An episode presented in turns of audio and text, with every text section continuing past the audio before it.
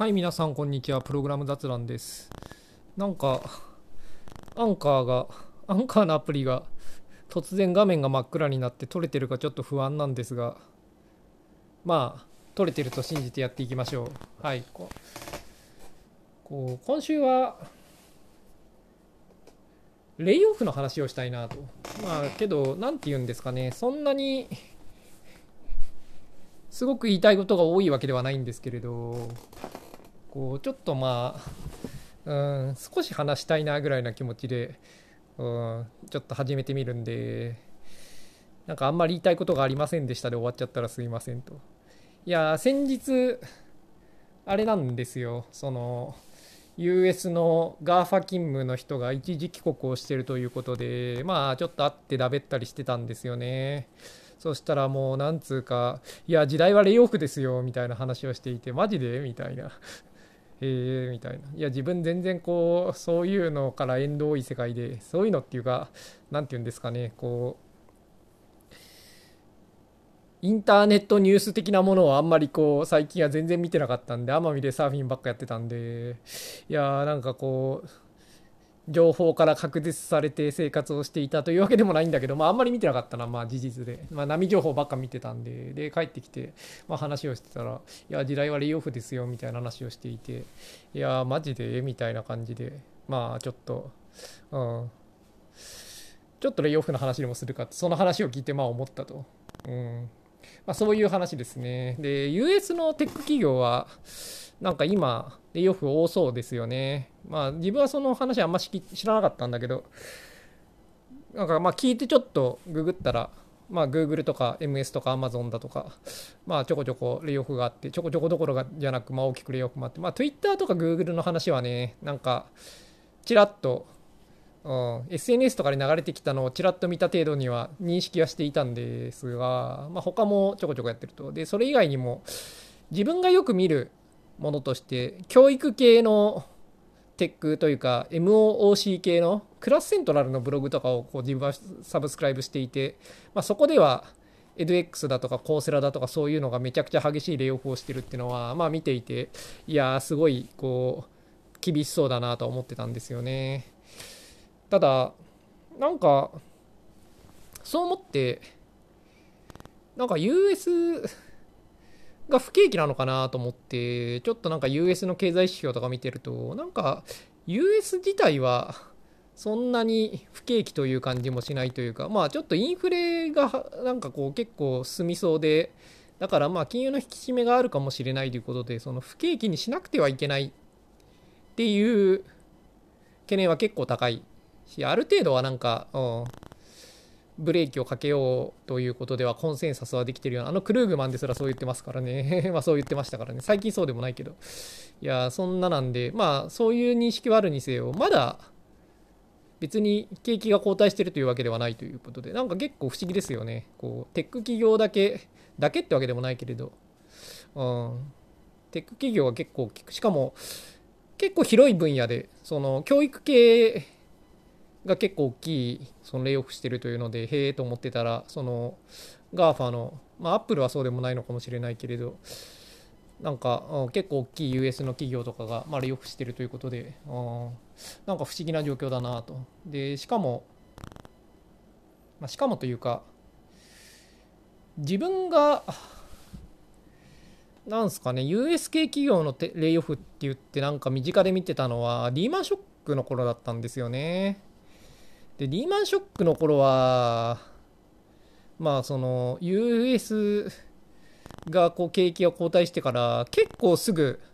日本にも波及してむしろ日本のテック企業の方がダメージはでかくてなぜか知らないけれどいやなんかねえ全治なんか数週間だっけ3ヶ月だっけ忘れたけどなんかちょっと蜂に刺されたぐらいだとか最終言っていたらひどいことになっていていやマジかよっていうね。まあそんなことで当時は日本と US は結構というか日本はかなりすぐにそれに引きずられてその大きくそのテック系の企業も、うん、そのレイオフとか多く行われるようになってたんですが今回はなんか今のところそういうことはなくてこっちには波及してないんですよね。いや不思議だなと。いうことでそのまあちょっとそんな話をしたいと。でレイオフうんレイオフどうですか？皆さんレイオフしてますか？ってまあする側なのかされる側なのかは知らないですけれど。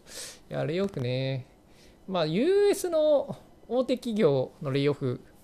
の話をするとうんまあ、自分も MS だったんでね、そのでその時レイオフあったんで、ただ、あの今回のレイオフとは結構違くて、当時、なんか2回ぐらいレイオフの話は見たかなと思うんですけど、1回目が、あのプロジェクトごとレイオフされるケースですね。だレイオフ2つあるんですよね、自分の認識では。そのプロジェクトがカットされる。で、その時に、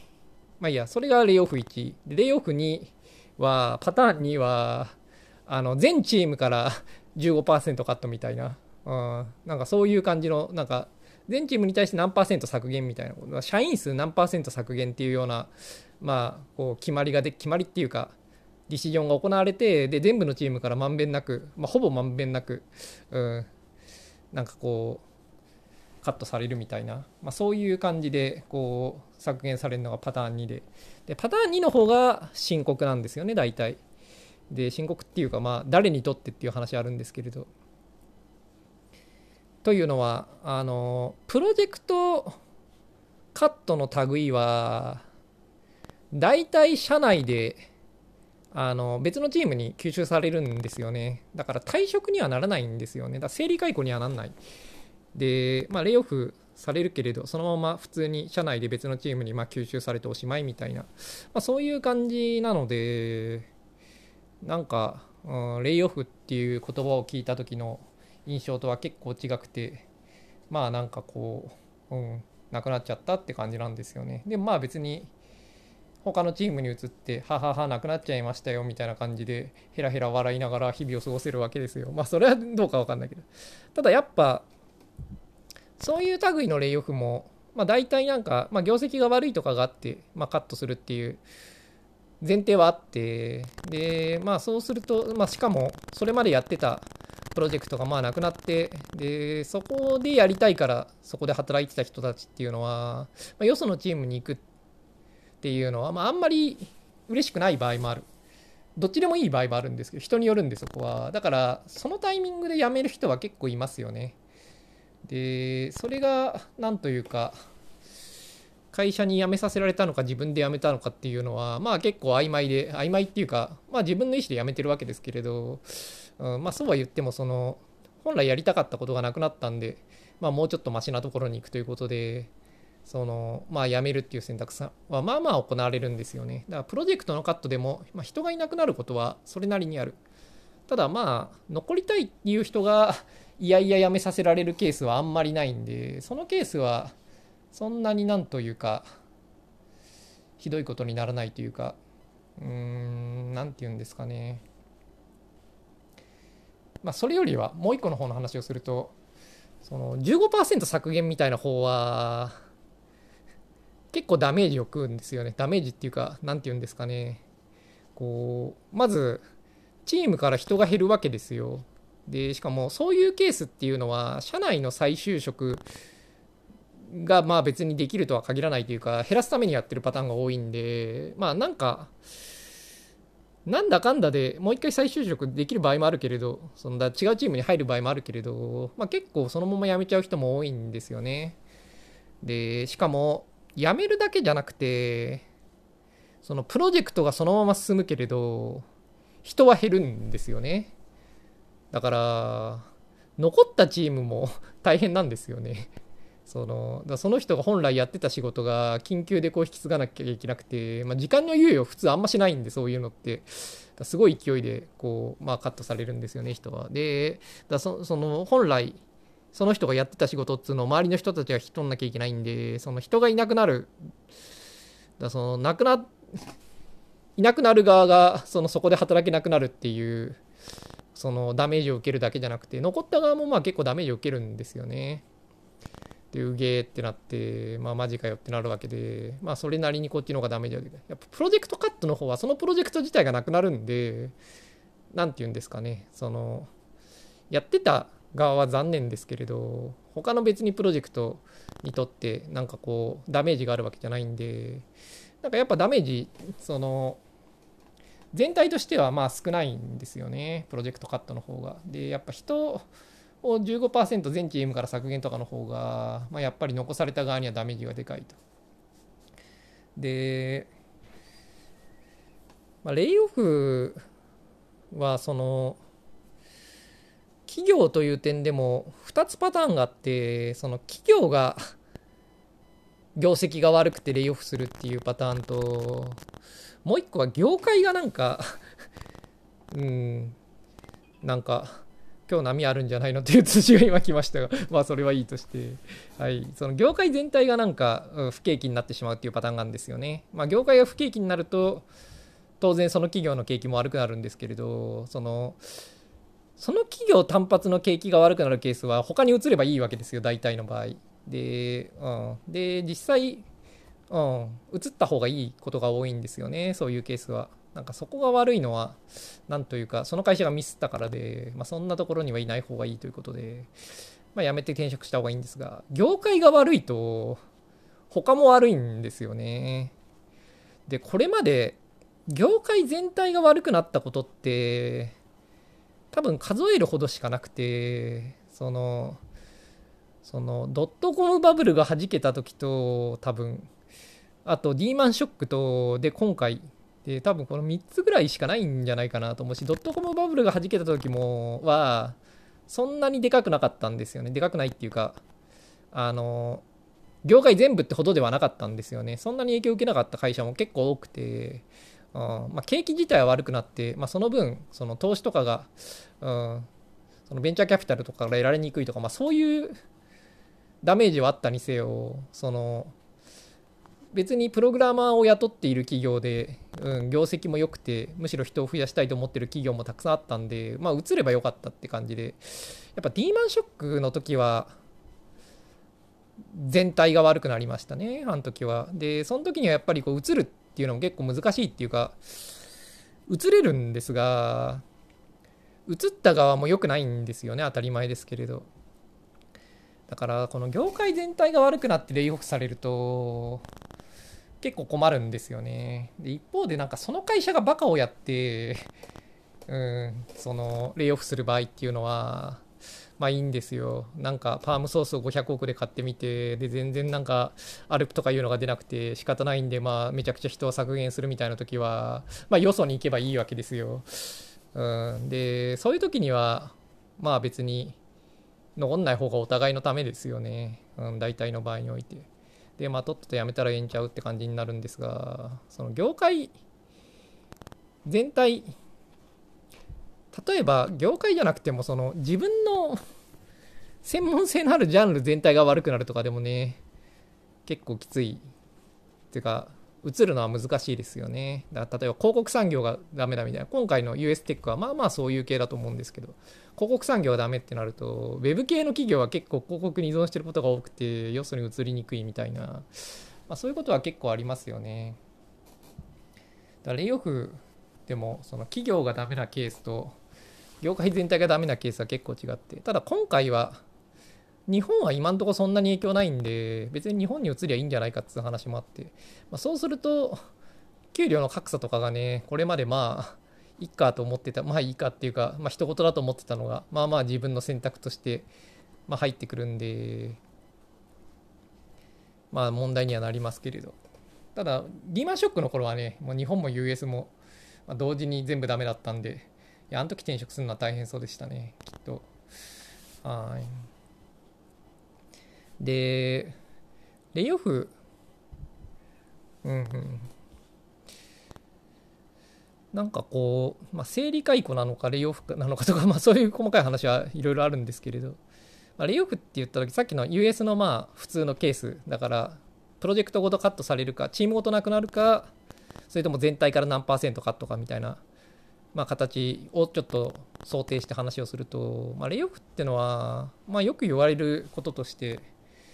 なんかローパフォーマーが切られるというわけではない。だか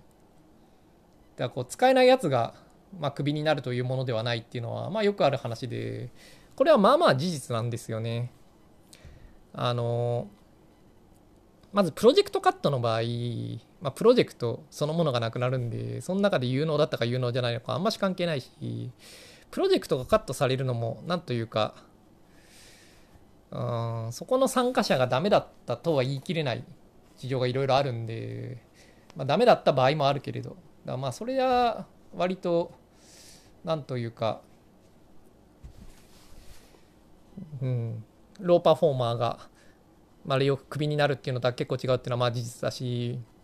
その15%削減みたいなケースでも、なんか大体のケースで、めっちゃ急いでやんなきゃいけないんですよね。で、別になんというか、こういろいろと吟味してで十分な検討のもとにやるんじゃなくてもうなんというかもう問答無用で15%を削らなきゃいけないんでまあ8決めて削るみたいな感じになっちゃうわけですよ。でしかも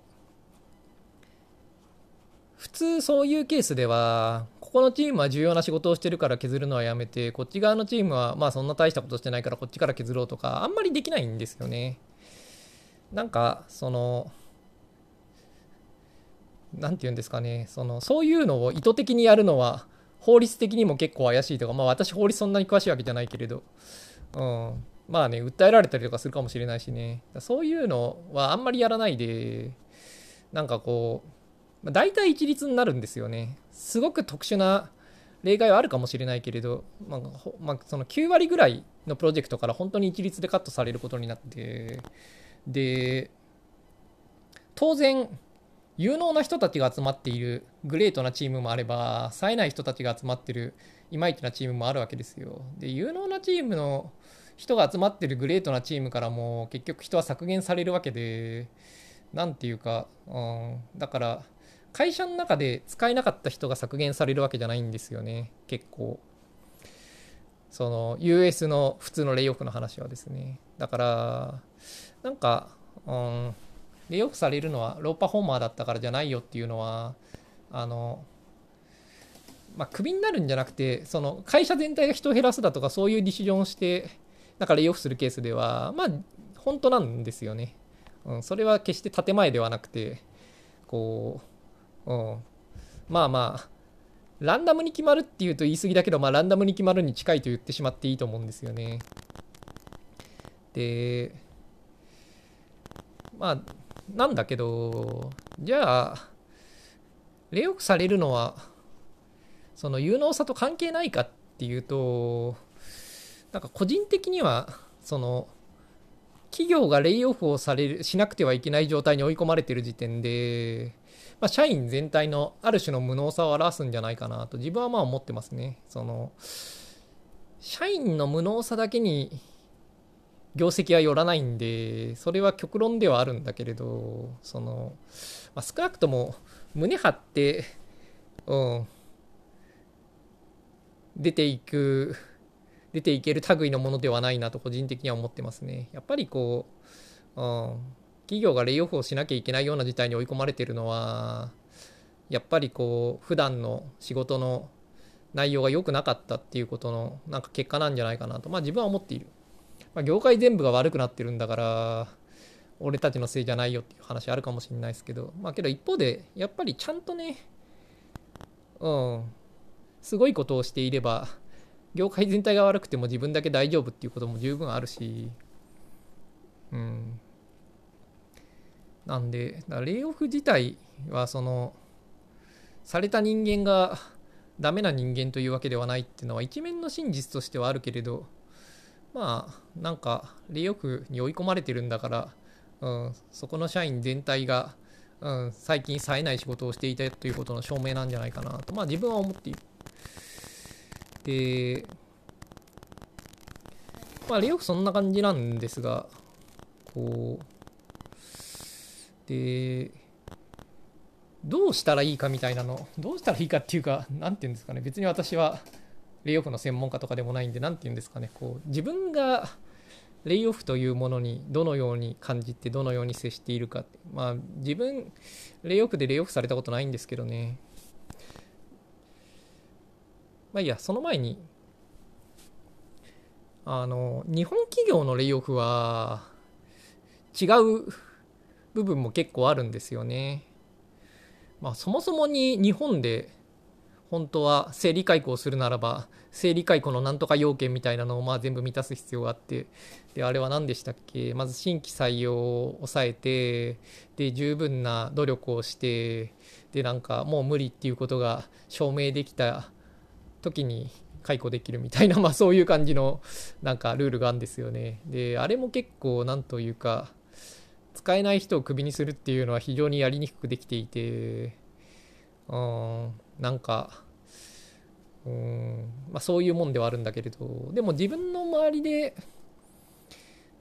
まあレイオフレイオフではないのかもしれないけれどまあ何て言うんですかね。こう人材その人を減らすっていうそのディシジョンを企業がしてで人を減らすという現場にあった人たちの話とかを聞いていると割となんかうん。そのローパフォーマーを落とすようなことをしている企業はそれなりにあるなと、まあ、それが法律的に OK なのかっていうのは自分はよく知らないんですけれど。ただあれですよね。そのかなりなんかひどい事態になってる。まあ日本のメーカーとかがね以前ひどい事態まで言っていたけれどその嫌だって言ってる人間を無理やり辞めさせるみたいな事態にまで追い込まれるのは、まあ、双方あんましなくて、まあ、やっぱりあれですよねその何でしたっけそのなんか名前を忘れてしまった。まあけどそのなんかやめてくれたらなんかいろいろ金とか払うからやめてくれませんか？みたいな感じでその辞める人を募集して、まあ、自主的に辞めてもらうみたいなのが、まあ、最初に普通はどの企業もやることですよね。でそれで十分に減らせられない時にさらにいろいろやるっていう感じになっていてでその時って建前上はその自主的に辞める人を募るんであのこいつ使えないから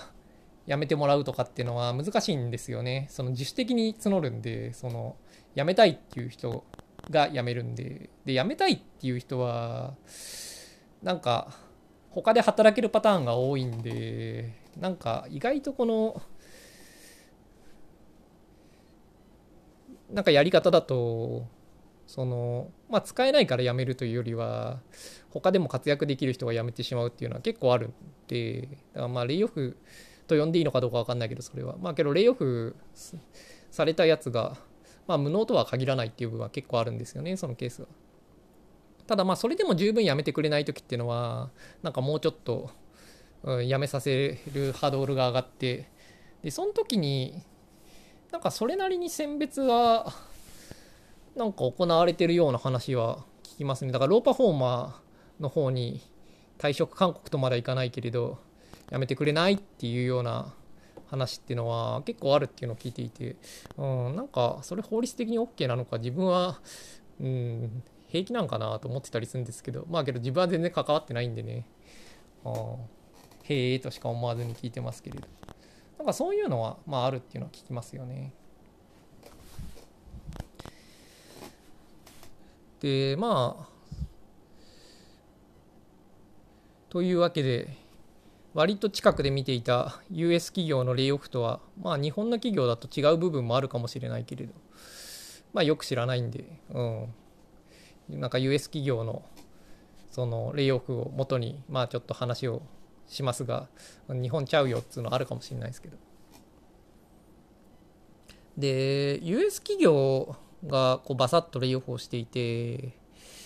なんか、うん、ひどいなっつってでやっぱり日本の方がそういうのはあんまりしないっていうのは、まあ、個人的にはあんまり事実事実ではないと思ってますね。その結局企業の業績が悪くなってしかも先行きがその一時的な業績悪化じゃなくてなんか、うん、今後もよくはなんなそうな、うん、状況に追い込まれるとまあ、どの企業も基本的には人は減らすというのが自分の持ってる世界観ですね。世界観っていうかちょうど自分がやっぱ就職したのって2003年とかでやっぱその頃ってまだ日本企業ってそんなにクビにはしないっていう、まあ、神話みたいなのがあった時代ででその後すごいその神話は崩れてガラガラとメーカーがめっちゃ人を削減していた時代にちょうど日本企業で働いてた、まあ、途中から日本辞めたけどね。でもまあ割とこう何て言うんですかね。正規雇用で真面目に働いてた時代がそういう時代だったんで自分は。だからその時に、まあ、思った結論としてはなんかこう業績がいい時に、まあ、頑張って社員をクビにする会社はない。ですよね。でだからその時に社員を大切にしてるっていうのは何て言うか、うん、まあゆとりがあれば企業は社員を大切にするもんだっていうのが自分の世界観ででゆとりがなくなればゆとりがなくなるっていうか何て言うんですかねこう業績とかの圧力がやっぱ強くなればなんか、うん、こう人を減らすっていうのは避けられないと、まあ、自分は思ってますね。なんでこういやこれまでその短期的にすぐに人を減らしたりとかしないで頑張ってきたのになんかカルチャーが失われたみたいなことを言っているのを見るといやそれはただ業績が悪くなっただけではなかろうかみたいな風に自分は思っていて、まあ、業績がいい時に、うん、レイオフをしてないっていうのはカルチャーとかじゃなくて当たり前やんみたいな、うん、つうか企業そういうもんだろうという風な気がしてしまいますね。でやりやすさっていうのは、まあ、国によって違いはあるかなと思いますね。法律的に面倒くさいとか。ただ別に日本でも人は減らさざるを得なくなると減らすと思っているし実際私がいた、アクセスは連結で1500人ぐらいいたのが200人ぐらいまで減ってまあそれはなんか死者がね亡くなったとかそういうケースもあるけれどだから国外で、まあ、会社がなくなって、まあ、なくなるっていうのが名前を変えただけでそのまま続いたりしてるケースもあるかもしれないんで全部を把握してるわけじゃないですけれどでもまあ人はかなり減ったのは間違いなくてうん、別にこう何て言うか減らしにくいとかそういうのは、まあ、大変な苦労はしたんだろうけれど私はその頃いなかったんで知らないですけど、まあ、普通に減るしそのレベルで人が減ってるの何て言うんですかねこう US の企業で私見たことないんでもちろんそんな企業いくらでもあるはずなんですけど何て言うんですかこう私が接点があった企業にそういうのはなかったんでその日本の方が、うん、なんかレイオフしづらいとかそういうことは、レイオフしづらいってのはあるかもしれないけど、レイオフされにくいとかそういうことはあんましないような気がしますね。で、今回はやっぱり、なんか日本にあんまり波及してないんですよね。これリーマンショックの時との違いで不思議な感じしますけど。うん。なんで今回波及してないんですかね。てかむしろなんで前回波及したのかもよく分かってないんですよね。いや、なんかあんまり日本は関係なかったと思うんですが、というか、まあ、それはまさに麻生さんも同じことを最初言っていて、めっちゃしかもその後に波及して、めっちゃ叩かれてましたけれど、いや、あれはね、自分もそう思ってたんでね、かわいそうだなと思いながら見てましたけどね。うん。いやー、なんか、うん、そこら辺全然よくわからないんで、うん。なんか今回波及してないですよね。だからまあ今回別に日本の企業があんまりレイオフしてないのは、まあそれ波及してないからだよというただそんだけという認識なんですけれどでまあレイオフその業界全体がダウンターンになってレイオフされると、まあ、どうしたらいいかどうしたらいいかっていうか、まあ、そういうことについてどう思うかっていうと自分はしばらく無職してんのがいいんじゃないかなと思いますね。そのなんか結構景気は数年で変わるんで、まあ、変わんないかもしれないですけどね。そのいやこうこれが下り坂の始まりで今後10年間ずっとテック企業は不景気が続くとかいう可能性もまあゼロではないんでうんなんかこう前回がすぐ回復したから今回もすぐ回復するとは言えないですけれどでもなんかその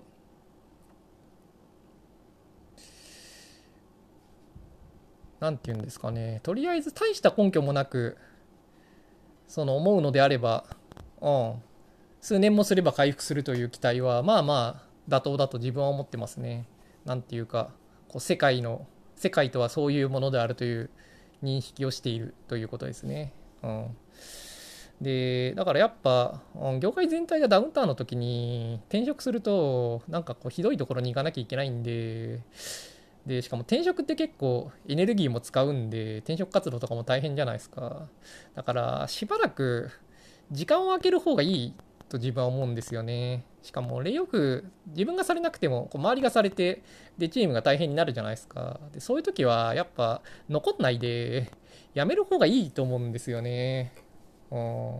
いや大変だから。うん。でやっぱね辛くて大変な時にね頑張って働くのはね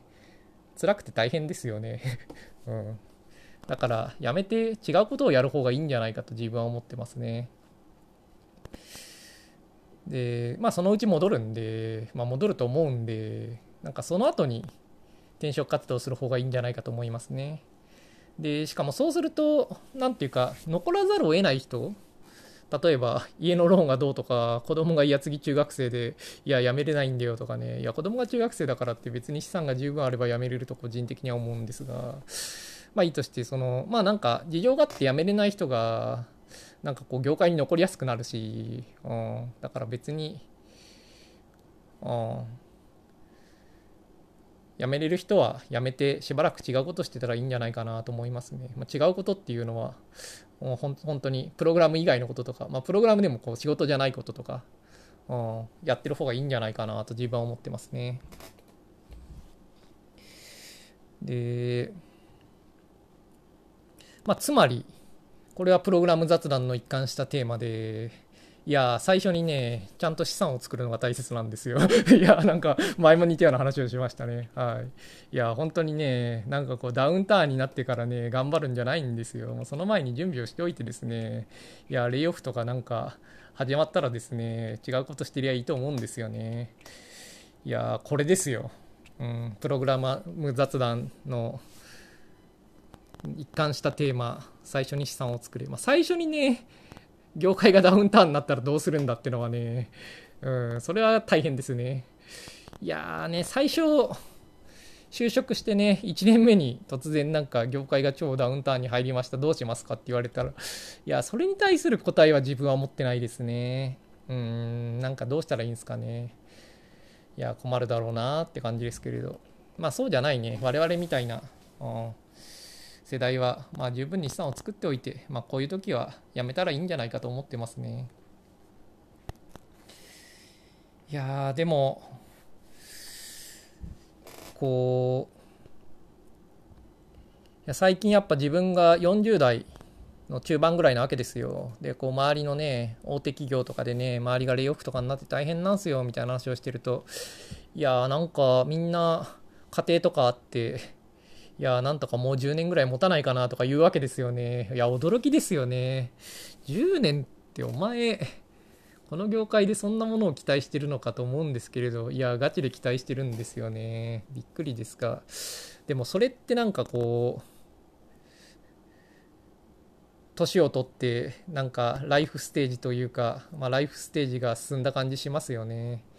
いや昔なんてね、こうメーカーにしがみついてるおっさんとか見苦しいな、母みたいなことを言っていたような奴らがですよ。まあ言ってたかどうか知らないですけど、私世界観。いやーね、自分がまさにそういう感じになっていてね、いやーなんつうか、年を取ったな、我々もみたいな気持ちになりますよね。まあけど、自分はやっぱり、うん、なんか、生理解雇とかね、もっとできた方がいいって今でも思ってますね。なんかこう、年を食うと、そういうのに対してなんかこう、なんつうんですか、こう若いうちはそういうふうに思ってるもんだけど、年を食うとそうでもないんだよ、いろいろとこう、家庭とかあってさ、みたいな、こう、風潮が流れてると思うんですけれど、まあ自分そもそも家庭持ってないから当たり前じゃんってのは思うんですけれど、まあ一方で、別にね、そんなのは、個人の趣味で私がサーフィンやってるのと家庭を持って子育てしてるのは自分的には全く同じことだと思ってるんでなんつうかうんそれに社会制度を合わせなきゃいけないっていう理由もよくわからないなと思ってるんでうん。なんかこうあれですよね。こう会社が人を減らしたいと思っていて社員はそこにいたいと思ってるっていう非対称性はまあ不幸なことですよねやっぱ減らしたいって思うのとんだったらやめてもいいよって思う人がいる方が、うん、双方幸せですよねでそれはやっぱりこう、まあ、当たり前だけどレ経済学用語でいうところの、まあ、レントがあるわけですよね。レントっていうのはつまり転職をしたら条件が悪くなるような立場にその時点でいるということですよね。まあ、それはそのレイオフとかしなきゃいけない事態じゃなければいい話なんですけれどつまり企業はその平均的な市場の待遇よりも多くをその社員に与えていてで、まあ、社員はそれに満足をしているわけででそれ企業はそれそこまでしてその人を欲しいと思っていてでその人はまあそれで満足をして働いているわけでこれは双方にとっていいことなんで、まあ、いい話なんですけれどレイオフをしなきゃいけないってなるとなんかちょっとまあ不幸なことですよね。だやっぱり市場価値で働いてるのが一番だよなと個人的にはまあ思いますね。市場価値で働いてれば基本的にはよそ行っても一緒なんで。ただ、レイオフの時はね、業界全体がダウンタウンになるとね、その市場価値自体が下がっちゃうんで、で、企業に残ってるとそれがね、下がんないんでね、まあそこは下方硬直性があるんで、経済学用語の。だからまあしがみつきたいというのはまあ当然、まあ理屈としては理解できるんですが。まあけどやっぱりそれだけじゃなくて、うん、こう、実際の自分の仕事の内容よりも多くをもらってるなと思うからこそすごいやっぱこう何としてもやめないように頑張ろうっていう方向に進んでしまうんで。でそれは、うん、さっきも言ったようにいい話ではあるんだけれど、まあ、不健全ですよねやっぱり、うん、仕事の内容に応じた報酬をもらっておいて、うん、で一つがダメになったら他に行く方が業界的にはやはり健全なのではないかと自分は思いますね。まあ、実際自分がフリーランスなんでね、まさにそういうふうに生きているんで、こう、うん。まあそっちの方がいいと思ってやってるという部分はあるんですけど。自分がね、今し、今の仕事をレイオフされたら、レイオフっていうか、まあ今の仕事が、まあその自分の意思ではなく続けられなくなるケースは、まあ、プロジェクトがカットされる以外はないと思うんですけれど、まあ、プロジェクトがカットされたら、まあ、それはすごい残念だとは思いますが、それはここまでやってきた仕事がね、世に出ないからっていうことで、まあ、ここまでやってきたのが無駄になるんで、まあ、残念だとは思うんですけれど、まあ、それ以上の、なんというか、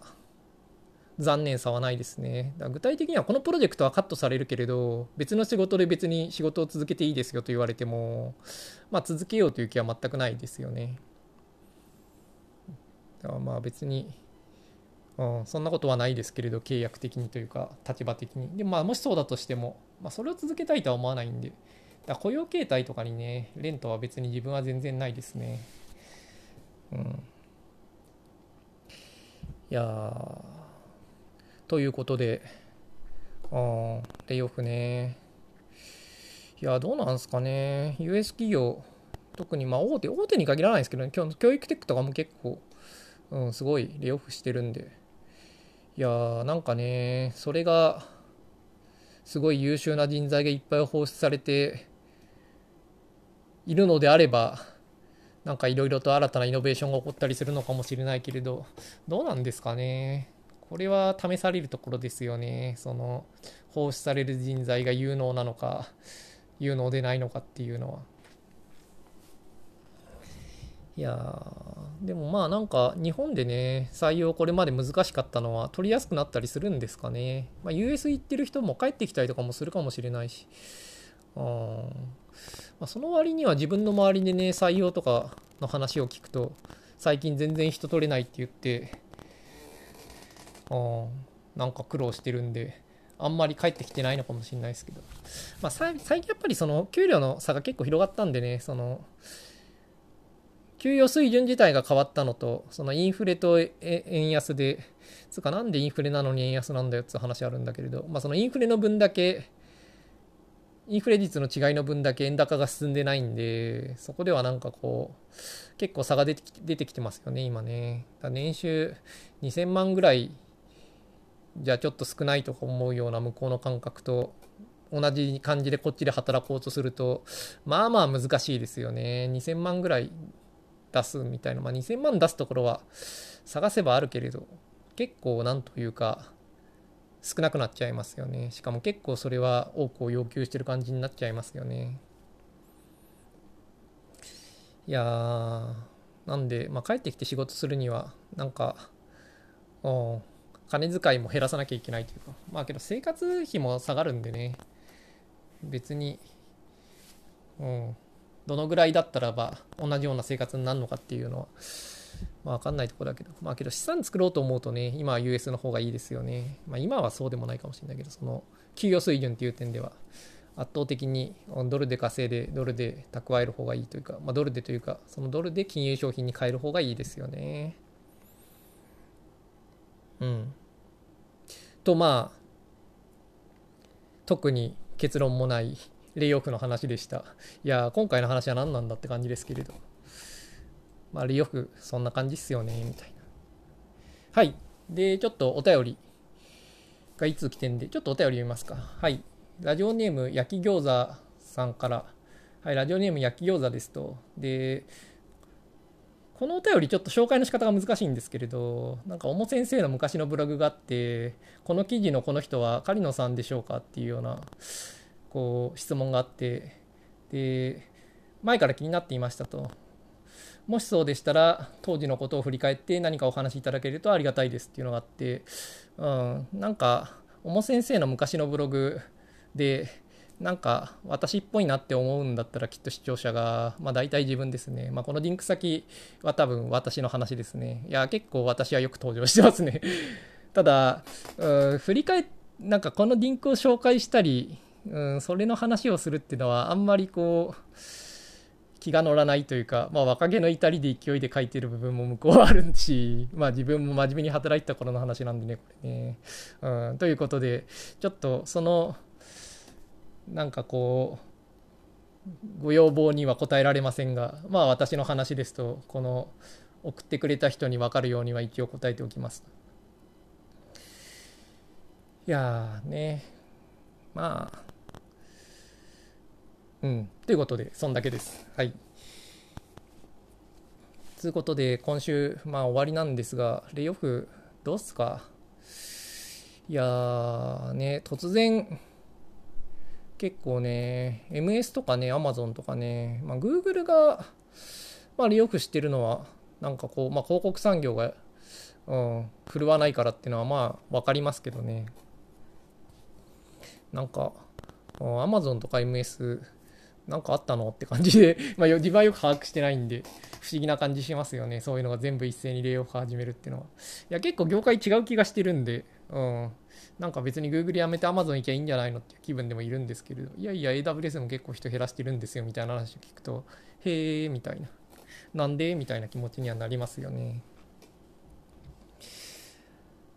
ただ、あれですよね。その、波及してないっていう話と同じですけれど、今んとこ、